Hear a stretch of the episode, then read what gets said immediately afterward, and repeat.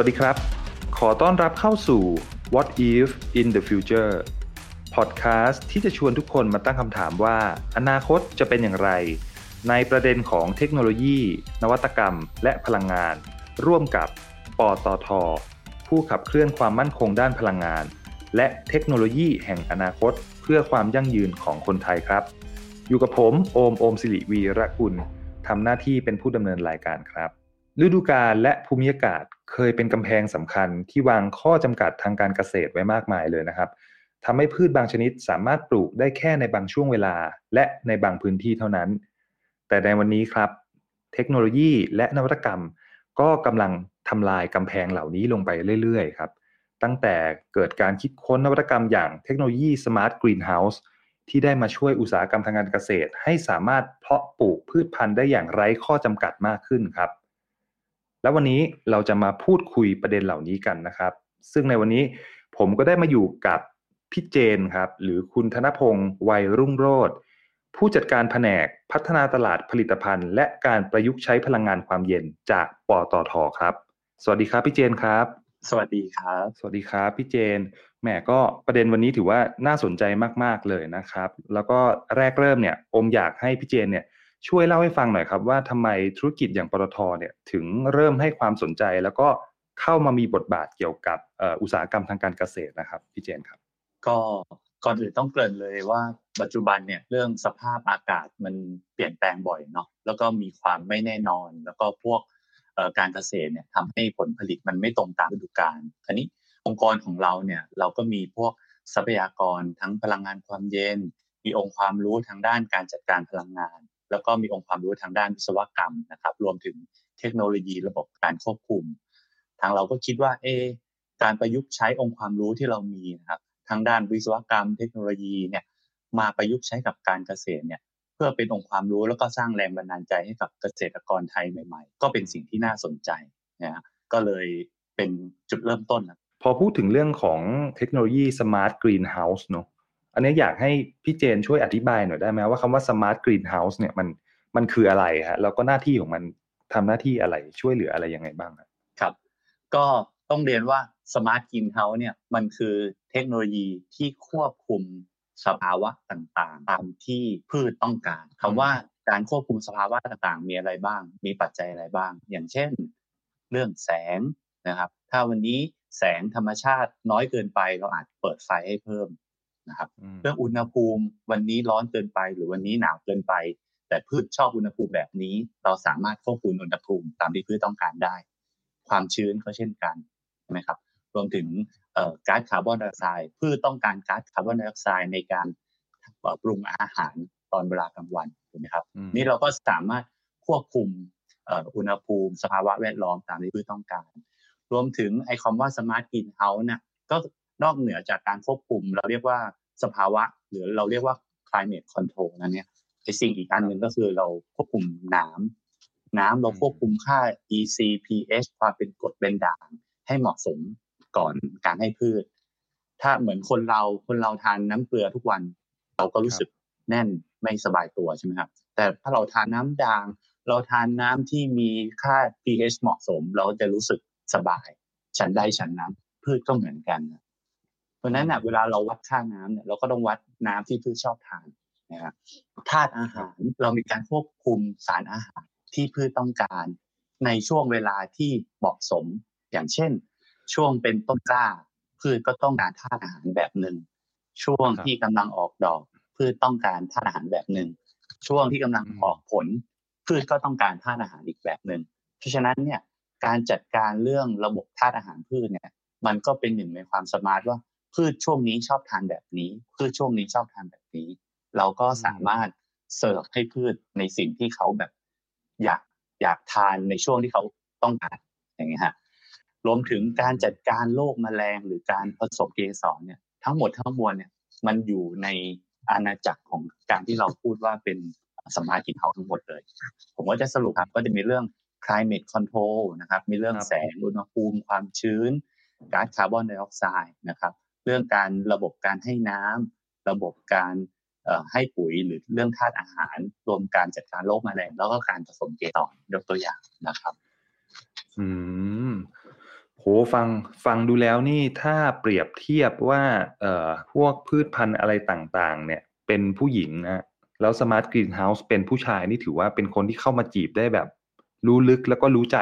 ตลอดเวลาว่าแต่ละช่วงเวลาเขาต้องการอะไร แล้วเราก็มีการควบคุมปรับระบบแบบที่พี่เจนบอกก็คือเป็น climate control เนอะใช่ไหมฮะสามารถปรับเรื่องของแสงความชื้นอะไรต่างๆ มากมายการให้น้ำได้เอ่อให้มันสอดคล้องแล้วก็เหมาะสมเพื่อให้เขาเติบโตได้ได้ยั่งยืนได้ดียิ่งขึ้นนั่นเองใช่ไหมฮะถ้าเป็นถูแบกบต้องครับ ถูกต้อง อืมโอเคฮะทีนี้ตอนฟังเรื่องของ Smart Greenhouse ไปเรื่อยๆครับพี่เจนครับ ผมมีข้อสงสัยนิดนึงว่าอย่างตัวของระบบตัว Smart Greenhouse ไม่ว่าจะเป็นที่จะคุมในเรื่องของการค o n t r o l สภาพอากาศ อะไรความชื้นแสงอะไรต่างๆ มากมายเนี่ยอยากสอบถามพี่เจนว่าเรื่องของสเกลครับในการที่เราจะทำสมมติว่าเราอยากจะทำเนี่ยไอตัว Greenhouse ตัวนี้มากๆเลยครับมันมันมีข้อจำกัดบ้างไหมครับพี่เจนอย่างเช่นในเรื่องของ พื้นที่หรืออะไรต่างๆอะไรเงี้ยครับ มันสามารถทำได้ครอบคลุมมากน้อยแค่ไหนยังไงบ้างครับเออเรื่องสเกลนี่พูดยากเหมือนกันแฮะต้องบอกว่าอืมเรื่องสเกลเนี่ยเราดูกันที่ว่าโอเค ต้นทุนเราสร้างโรงเรือนเรา fix ต้นทุนค่าโรงเรือนเราเรียกว่าเป็นเอ่อเอ่อ cap capital capital expenditure นะเราทุนทุนโรงเรือนเนี่ย เราเรามีปลายทางเอ่อตลาดต้องการขนาดไหนเนาะแต่ถามผมเนี่ยไอตัวโรงเรือนเนี่ย ต้อง ต้องคิดว่าลงทุนไม่น่าจะสูงนะครับ ถามผมคือสเกลปกติเนี่ยสักเอ่อยี่สิบถึงสี่สิบตารางเมตร ผมว่าเริ่มได้แล้วนะครับ ก็เริ่มได้แล้วนะใช่ฮะอือหือโอเคฮะอีกประเด็นหนึ่งคือพอพูดถึงเรื่องของ Smart Greenhouse เนี่ยเราเราเห็นข้อดีแล้วก็ภาพรวมมากมายนะฮะในการต่อสู้กับข้อจำกัดต่างๆ อย่างที่พี่เจนได้เล่าให้ฟังทั้งเรื่องของแสงความชื้นเรื่องของก๊าซ น้ำการให้ปุ๋ยอะไรต่างๆพวกนี้พวกนี้มันส่งผลต่อเรื่องของความยั่งยืนทางพลังงานในแง่มุมไหนบ้างครับพี่เจนครับคือต้องเรียนอย่างนี้ครับว่า การปลูกสมาร์ทกรีนเฮาส์เนี่ยมันในในแง่ของการเพาะปลูกเนี่ย มันจะเกิดความมั่นคงและการรับประกันผลผลิตที่ได้ การมั่นคงและรับประกันผลผลิตเนี่ย มีสองฝั่งเนาะฝั่งหนึ่งก็คือลูกค้า เวลาเราคุยกับลูกค้าว่า อะลูกค้าจะมีผลผลิตเอ่อกี่ตันในระยะเวลานี้ ลูกค้าจะได้เกิดความมั่นใจว่าหนึ่งเขาจะได้ได้รับสินค้าแน่นอน ในปริมาณที่เอ่อตกลงกันไว้ได้ของครับที่ดี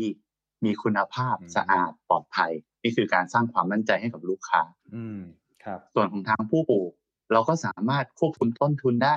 ควบคุมปัจจัยการผลิตอืมควบคุมคุณภาพ ไม่ต้องรอฟ้าฝนเพราะฉะนั้นเนี่ย มันเกิดความมั่นคงทางด้านเอ่อความมั่นใจ ความ reliability ทั้งลูกค้าแล้วก็ผู้ปลูก เรื่องการจัดการอืมพลังงานเนี่ย พอเรารู้ว่าพืชต้องการพลังงานแบบไหน ต้องการอุณหภูมิเท่าไหร่ เราก็สามารถให้พลังงานที่เหมาะสมไม่มากไปไม่น้อยไป มันคือการเอ่อบริหารการจัดการพลังงานที่เอ่อยั่งยืน สมมุติเอ่อคนที่ฟังแล้วเนี่ยก็เอ่อที่บ้านทำทำเกษตร เป็นเกษตรกรด้วยทำเกษตรด้วยอะไรเงี้ยทำยังไงเขาถึงจะสามารถหันมาเปิดใจในการใช้นวัตกรรมใหม่ ๆ เหล่านี้ให้เข้ากับตัวเอ่อวิถีทางการเกษตรได้บ้างฮะมันมันมีความยากและมีความท้าทายอะไรที่เขาต้องต้องก้าวข้ามไปให้ได้ครับพี่เจถ้าถามผมนะ ก็ข้อแรกก็คือต้องมีแพชชั่นอยู่แล้วนะก็คือเหมือนกับครับชอบนะถ้าไม่ชอบอืมไม่ทำใช่ไหมครับเอใช่อพอชอบเสร็จเนี่ย เราก็ต้องศึกษาเนาะว่า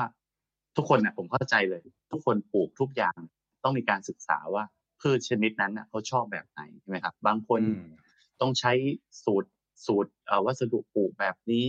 ปลูกเอ่อวัสดุปลูกขั้นเทพแบบนี้ไปหามาจากในเน็ตหรืออะไรก็ตาม ชอบน้ำแบบนี้ มีศัตรูพืชแบบนี้ ถามผมเนี่ยครับแน่นอนเริ่มจากความชอบแล้วก็เราไปศึกษาในวงจรชีวิตของของของพืชตัวนั้นอืมๆนะครับแต่ว่าครับบางอย่าง บางอย่างเราสามารถช่วยเขาได้ ชอบน้ำเยอะชอบดินแบบนี้ ชอบแดดแบบนี้ ชอบแดดแบบนี้อืมเราก็สามารถไป เอ่อถ้าเราทำกันเองภายในบ้านเราก็ เออเราก็ย้ายเนาะบ้านเราแดดตอนเช้าเป็นแบบไหน เราก็ย้ายไปอยู่ตรงนั้นถูกไหมครับ นั่นคือความชอบและเข้าใจ แต่ถ้าเราคิดว่าเราอยากจะยกระดับคุณภาพอีกอีกสเต็ปหนึ่งเราก็อาจจะเพิ่มเทคโนโลยีเข้ามาช่วยไม่ว่าจะเป็นเรื่อง การลดน้ำไม่ว่าจะเป็นเรื่องแสง ไม่ว่าจะเป็นเรื่องธาตุอาหาร ผมคิดว่ามันอืมมันเป็นสิ่งที่ค่อนข้างเสริมกันได้นะครับ อืม ที่อยากถามพี่เจนต่อครับว่าเรื่องของพวกนวัตกรรมทางการเกษตรอะไรต่างๆ มากมายเนี่ย จุดที่มันทำให้แตกต่างจริง ๆ กับในเรื่องของอวิถีทางการเกษตรเดิมเลยครับพี่เจนครับในมุมมองพี่เจนนอกเหนือจาก เราทำ climate control ได้แล้ว แล้วก็คุณภาพผลผลิตดีแล้วอะไรเงี้ยครับ มันมีจุดแตกต่างอื่นอีกบ้างไหมครับที่พี่เจนมองว่าเออเนี่ยการเข้ามาของของนวัตกรรมเทคโนโลยีตรงเนี้ยมันมันมันคือจุดตัดที่จะมีการเหมือนเป็นการปฏิวัตินิดนึงนะปฏิวัติภาคการเกษตรขึ้นมาแต่ให้ต่างจากยุคเดิมๆครับพี่พี่เจน ถ้าถามผมผมมองว่าจุดปฏิวัติจริง ๆอะคือ บางคนเราใช้คำว่า plant factory เนาะก็คือเหมือนปลูกพืชเป็นอุตสาหกรรมการปลูกพืชเนาะเราบอกว่าได้ผลผลิตเท่าไหร่ได้เท่านั้น เราบอกได้คุณภาพเท่าไหร่ได้เท่านั้น เพราะฉะนั้นเนี่ยเอ่อในตลาดของ demand เนี่ย supply อะมันจะมาเจอกัน ถ้าเราปลูกแบบเอ่อปกติแบบ old fashion แบบเราปลูกแบบเอ่อเอ่อรอฟ้าฝนใช่ไหมครับ สมมตินะครับ เรารอฟ้าฝนเนี่ยเอ่อเราไม่สามารถไป commit กับทาง ฝั่ง demand ได้เลยถ้า demand ก็ไม่มีความเชื่อถือในตัวของผู้ปลูกได้เลยถามผมอะมันจะเจอกัน พอมันเจอกันแล้วเนี่ย ไอ้ฝั่งต้นทางเนี่ย มันก็สามารถยกระดับ มีความเป็นอยู่ที่ดี สามารถประเมินได้ แล้วก็สามารถวางแผนบริหารจัดการได้ อันนี้ผมคิดว่ามันเป็นสิ่งที่เทคโนโลยีเข้ามาช่วยอย่างร้อยเปอร์เซ็นต์ดังนั้นอีกหน่อยถ้าผมหรือคนอื่นอยากกินผลไม้อย่างเช่น เอ่อ กระท้อนทุเรียนมังคุดเนี่ยเราอาจจะไม่ต้องไปตั้งหน้าตั้งตารอในช่วงของฤดูร้อนก็ได้ใช่ไหมพี่เราอาจจะสามารถเริ่มกินในฤดูฝนหรือฤดูหนาวก็ได้ ถ้าเราสามารถเอ่อมีการใช้แบบเทคโนโลยีแบบ climate control มามาช่วยในการดูแลผลผลิต อย่างยกตัวอย่างอย่างเช่นที่ที่ปัจจุบันทางทางผมทำนะครับ ก็มีเราปลูกโรงเรือนสตรอเบอรี่เนาะเพื่อที่สามารถสร้างผลผลิตได้ตลอดปี โดยไม่ใช้ยาฆ่าแมลง ใช่ไหมครับ เราก็มีโรงเรือนควบคุมปัจจัยการปลูกตามที่แจ้งนะครับ ก็คือมีเรื่องอุณหภูมิ แสง น้ำธาตุอาหาร มีการพัฒนาการปลูกครับพัฒนาสายพันธุ์นะครับ แล้วก็เราก็ปลูกทั้งผลสตรอเบอรี่ได้ผลสดแล้วก็แปรรูป สิ่งที่เราทำคือจะปลูกได้ตลอดปีครับ แล้วก็ในความเป็นจริงเนี่ย ช่วงที่สตรอเบอรี่ออกช่วงหน้าหนาวเนี่ยบางทีเราก็อาจจะลดกำลังการผลิตลง เพื่อที่จะ จัดการโรงเรือนนะครับ แล้วก็ให้ผลผลิตเนี่ยช่วงนอกฤดูแทน นั่นหมายความว่าพนักงานในองค์กรปตทนี่จะได้กินสตรอเบอรี่ทุกทุกปีทุกฤดูกาลเลยหรือเปล่าครับพี่ ใช่ใช่ครับ เราก็พยายามวางแผนการผลิตด้วยให้ผลผลิตสตรอเบอรี่ออกทุกอาทิตย์ครับทุกวันนี้ครับครับครับโอเคครับ แล้วก็คำถามสุดท้ายครับพี่เจนครับ แต่เป็นเป็นคำถามที่ใหญ่พอสมควรครับ จะถามพี่เจนครับ ในมุมมองเจนว่าเอ่อ จะเป็นอย่างไรครับพี่ถ้าในอนาคตเนี่ยนวัตกรรมทางด้านเทคโนโลยีนะครับ จะเข้ามาช่วยยกระดับทางการเกษตรในประเทศไทยเนี่ยเราเรามองว่าถ้าเป็นสเกลโดยภาพใหญ่เรื่องของเทคโนโลยีกับการเกษตรที่มามาช่วยเหลือมาเพิ่มเติมคุณภาพเนี่ยจะทำให้เราประเทศเราครับสามารถเพิ่มขีดการแข่งขันได้มากน้อยแค่ไหนอย่างไรบ้างครับในมุมมองของของพี่เจนนะครับโดยเฉพาะอย่างที่พี่เจนบอกไปเนาะเราสามารถ ปลูกพืชผลได้โดยไม่ต้องแบบสนฤดูกาลเลยว่าจะเป็นร้อนฝนหรือหนาวหรืออะไรคือตอนนี้เอ่อเวลาเราทุกคนเราพูดว่า เราอยากจะยกระดับเกษตรกรเนาะส่วนใหญ่เราจะพูดถึงการทำเอ่อ value added ทำแพ็กเกจจิ้งสวยๆ ให้กับสินค้าถูกไหมครับ แต่ในความเป็นจริงแล้วเนี่ยในมุมมองของเราเนี่ยเราก็อยากจะเป็นส่วนหนึ่งในการยกระดับความสามารถของเกษตรกรรมในประเทศไทย ในที่นี้ผมหมายถึงเรื่องเทคโนโลยีการเข้ามาช่วยในการปลูก เพื่อให้ได้ผลผลิตที่ดี ปริมาณที่เหมาะสมมีคุณภาพเป็นที่ต้องการของตลาดเนี่ยคือเป็นสิ่งที่สำคัญไม่แพ้กับแพคเกจจิ้งเลย เราก็อยากจะเป็นส่วนหนึ่งในการยกระดับเทคโนโลยีอุตสาหกรรมการเกษตรในประเทศไทยด้วยสำหรับวันนี้โหพี่เจนฉายฉายภาพให้เราเห็นมากมายครับตั้งแต่เรื่องของ ภาพใหญ่นะครับที่ทางปตทได้เข้ามานะให้ความสนใจเกี่ยวกับเรื่องของการใช้นวัตกรรมควบคู่กับการเกษตรนะครับ แล้วก็เรื่องของ smart greenhouse นะครับที่พี่เจนได้อธิบายให้ฟังนะครับเรื่องของสเกลแล้วก็การที่เราจะสามารถควบคุมสภาพภูมิอากาศอย่าง climate control หรือทั้งเรื่องแสงความชื้นก๊าซน้ำปุ๋ยอะไรต่างๆ มากมาย ซึ่งเมื่อเราทำเหล่านี้ได้และควบคุมตั้งแต่เรื่องของ